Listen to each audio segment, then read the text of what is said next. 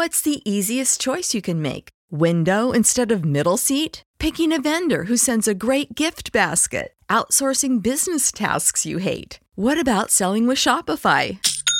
Whether you're selling a little or a lot, Shopify helps you do your thing, however you cha-ching. Shopify is the global commerce platform that helps you sell at every stage of your business. From the launch your online shop stage to the first real life store stage, all the way to the did we just hit a million orders stage. Shopify's there to help you grow. Whether you're selling scented soap or offering outdoor outfits, Shopify helps you sell. Wherever and whatever you're selling, Shopify's got you covered. Sign up for a $1 per month trial period at shopify.com slash try. Go to shopify.com slash try now to grow your business, no matter what stage you're in. Shopify.com slash try. Catch those springtime vibes all over Arizona. Break out of the winter blues by hitting the water at one of our lake and river parks. Take a hike among the wildflowers. Just make sure to stay on the trails and leave the flowers for the bees. Discover Arizona's best kept secret and visit azstateparks.com slash amazing to start your springtime adventure.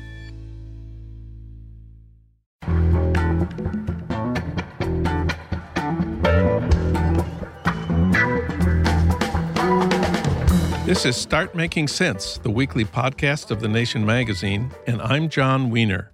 HUAC is history. The heyday of the House Un American Activities Committee, of course, was the 1950s, but we're still concerned about government attacks on people and groups called un American. And David Maraniss has been thinking about that history. His father was called before HUAC in 1952 and then blacklisted from his job as a newspaper editor. David is a Pulitzer Prize winning journalist and associate editor at the Washington Post. He's also a distinguished visiting professor at Vanderbilt, and he's written 12 books, including best selling biographies of Bill Clinton and Barack Obama. His new book is A Good American Family The Red Scare and My Father. David Maraniss, welcome to the program. Thank you, John. Great to be with you. So, when your father was subpoenaed by HUAC in 1952, who was he and how old were you? My father was 34 years old. He was the chief rewrite man at the Detroit Times in Detroit, Michigan. He had come out to Michigan from his growing up in Coney Island and Brooklyn, New York, and went to the University of Michigan, and then went to Detroit to be a newspaper man, interrupted by World War II. But in 1952, we were living in Detroit. I was not yet conscious of my life. I was two, not quite three. I have no memories of that okay. moment. And who was the the rat, the stoolie, the fink who named your father? Well, she was called the, uh, among other things, the grandmother spy. Her name was Berenice Toby Baldwin. She was 49 years old and a grandmother, um, a working class woman from Detroit who had been recruited by the FBI nine years earlier, uh, during the war, um, to become an informant uh, for the FBI in the Michigan Communist Party.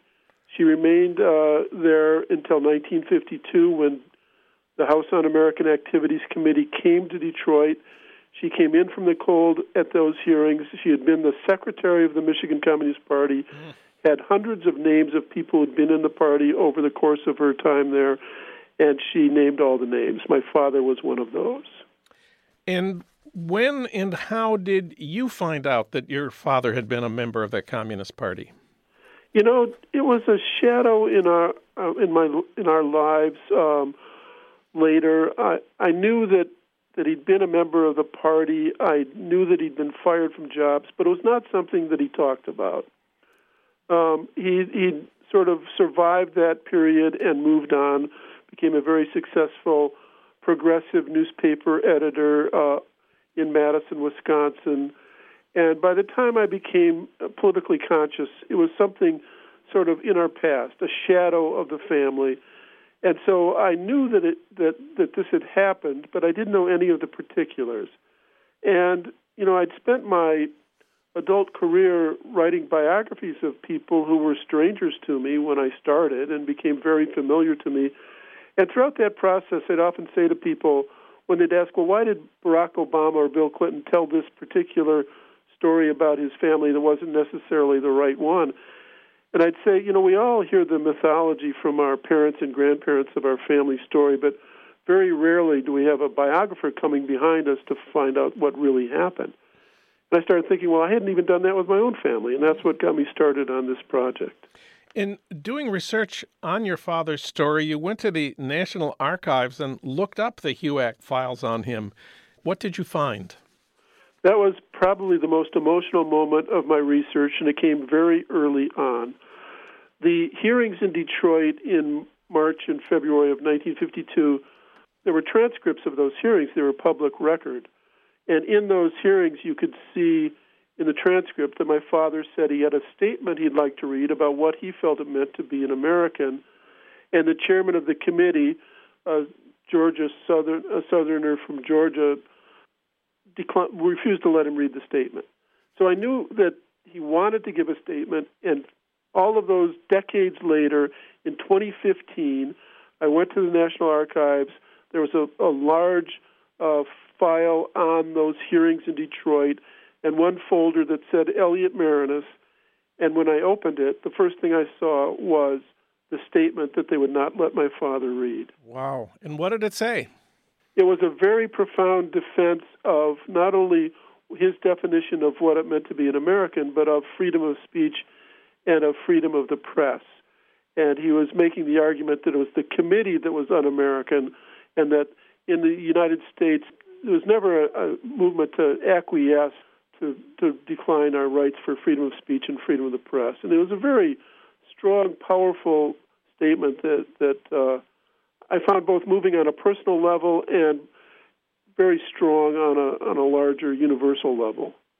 You said the committee chairman who refused to let him read his statement was a Southerner from Georgia. His name was John Stevens Wood.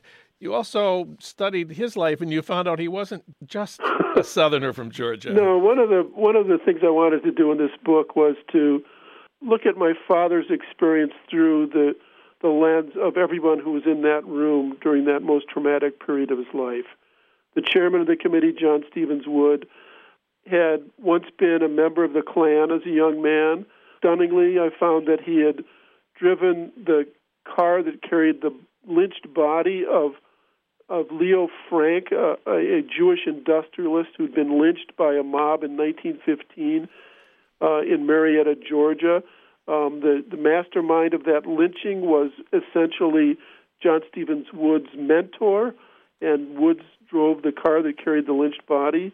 Uh, after that, uh, as a Southern racist, he, he voted for every possible racist uh, piece of legislation and against any civil rights legislation. And he's the person who called my father, who had been very strong on civil rights and the commander of an all black unit during World War II, called my father un American. So the question is, what does it mean to be an American and who decides who's American and who's un American?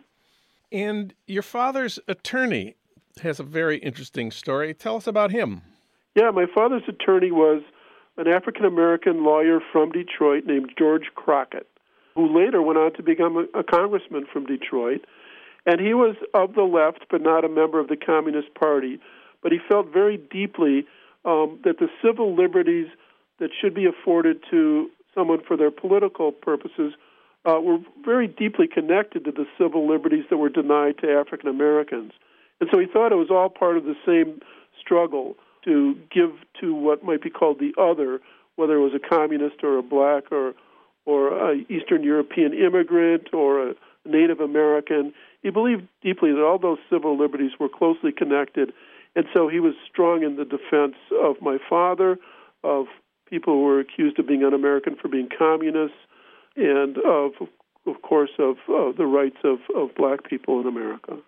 And there was another file you found. Military intelligence also interviewed people about your father uh, when the war began, including someone named Morton Mintz. That was a name that was familiar to you. Yeah, it was. It was, uh, you know, uh, they investigated my father during World War II when he was seeking to become an officer, which he eventually became. But the military intelligence went back to the University of Michigan and interviewed um, professors, fellow students, landlords, everybody they could find about my father. And one of those they interviewed was the student who had re- who had succeeded my father as the editorial editor of the college newspaper, the Michigan Daily. His name was Morton Mintz. And when I saw that piece of paper in the in the FBI files, it really floored me because I had worked with Morton Mintz at the Washington Post. I had been his editor briefly um, in the investigative staff, and I admired him greatly for his um, sort of fearlessness and maverick ways in taking on uh, the powers that be, uh, whether they were the drug industry or the newspaper itself. And it sort of surprised me when I saw that he told the uh, military investigators that my father should not be trusted. He should not. He didn't want him to be a, um, uh, an officer in the American military, and it was a very strong denunciation of my dad. And so, uh, Morton Mintz was 95 years old when I read that, and he was still alive. He was still alive, and so you went to talk to him. What did he say? You know, I found Morton Mintz uh, in Washington and he told me that he didn't have a strong memory of it, but that it was the biggest shame of his life. And he doesn't know quite why he did it, except for the strong uh, sort of sentiments of that time during the war and the fervor against uh, the Communist Party. So I felt badly that he said that. He was 95. I didn't want him to to uh, you know go to his grave with this remorse because I told him that my father was a very forgiving person. Those were difficult times, and uh, you know I didn't want him to feel that remorse about it. So we had a long discussion, but it was a really difficult moment for him and for me. And when your father was before the committee and the committee asked him the famous question, Are you now or have you ever been a member of the Communist Party? Your father pled the fifth. Uh, explain what that meant and how it worked. Well, pleading the fifth meant that you did not have to testify against yourself. The committee um, interpreted anyone who took the fifth to mean that they were guilty and that the, you know that was simply an expression of guilt. Uh, my father took the Fifth Amendment because he didn't want to have to answer questions about anyone else. He was not going to testify against any of the people that were also in the Communist Party. He had already been fired from his job. They couldn't do anything more to him um, in terms of that, but he was not going to to do the bidding of this committee, which really only wanted people to confess and be contrite and ask for uh, forgiveness. And my father was not about to do any of that.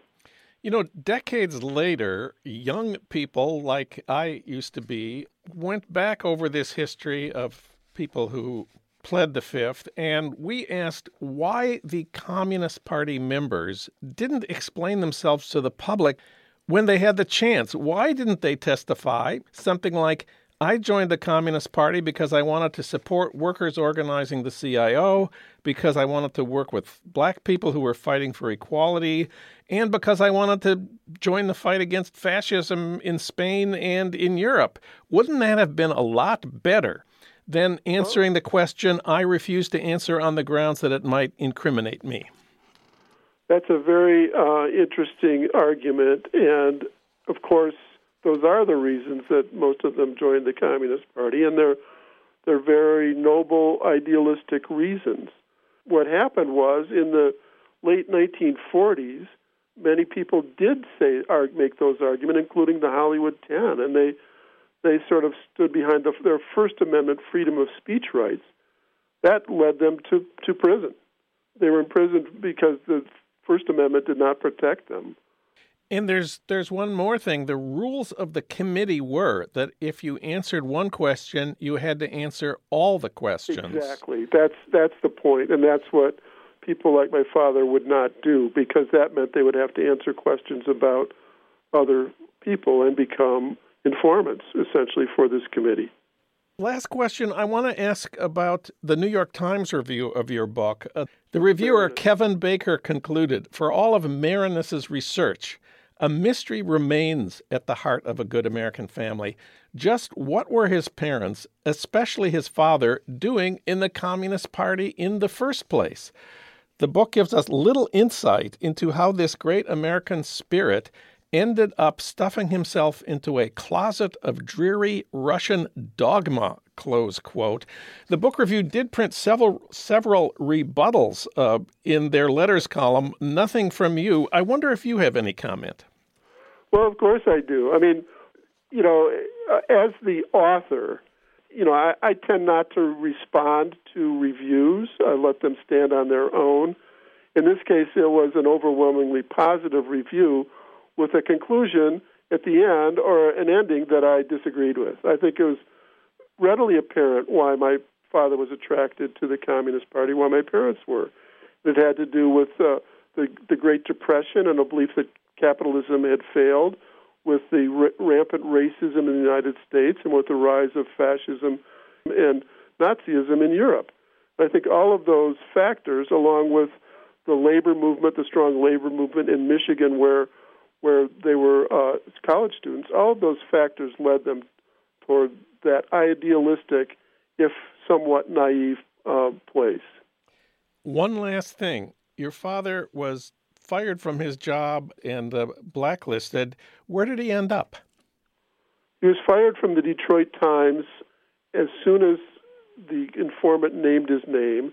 For five years, our family bounced around to New York and Cleveland and back to Detroit and Ann Arbor and a small town in Michigan. I mean, in Iowa, a small town in Iowa.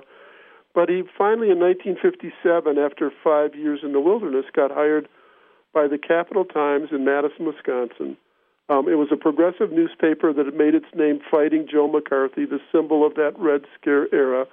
McCarthy had just died when we got to Madison, and in many ways, that job in that city saved our family. And where are you right now? I'm in Madison, Wisconsin, um, where I went to high school and, and university, and my wife and I are both from here, and we have a summer house here. David Maraniss, his new book is A Good American Family The Red Scare and My Father. David, thanks for this book, and thanks for talking with us today. Thank you so much, John. It was great talking with you.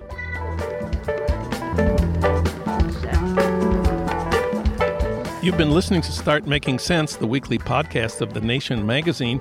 You can hear more interviews like this one at thenation.com, and you can subscribe to Start Making Sense at iTunes Podcasts, Pocket Casts, Stitcher, or wherever you get your podcasts. I'm John Wiener. Thanks for listening.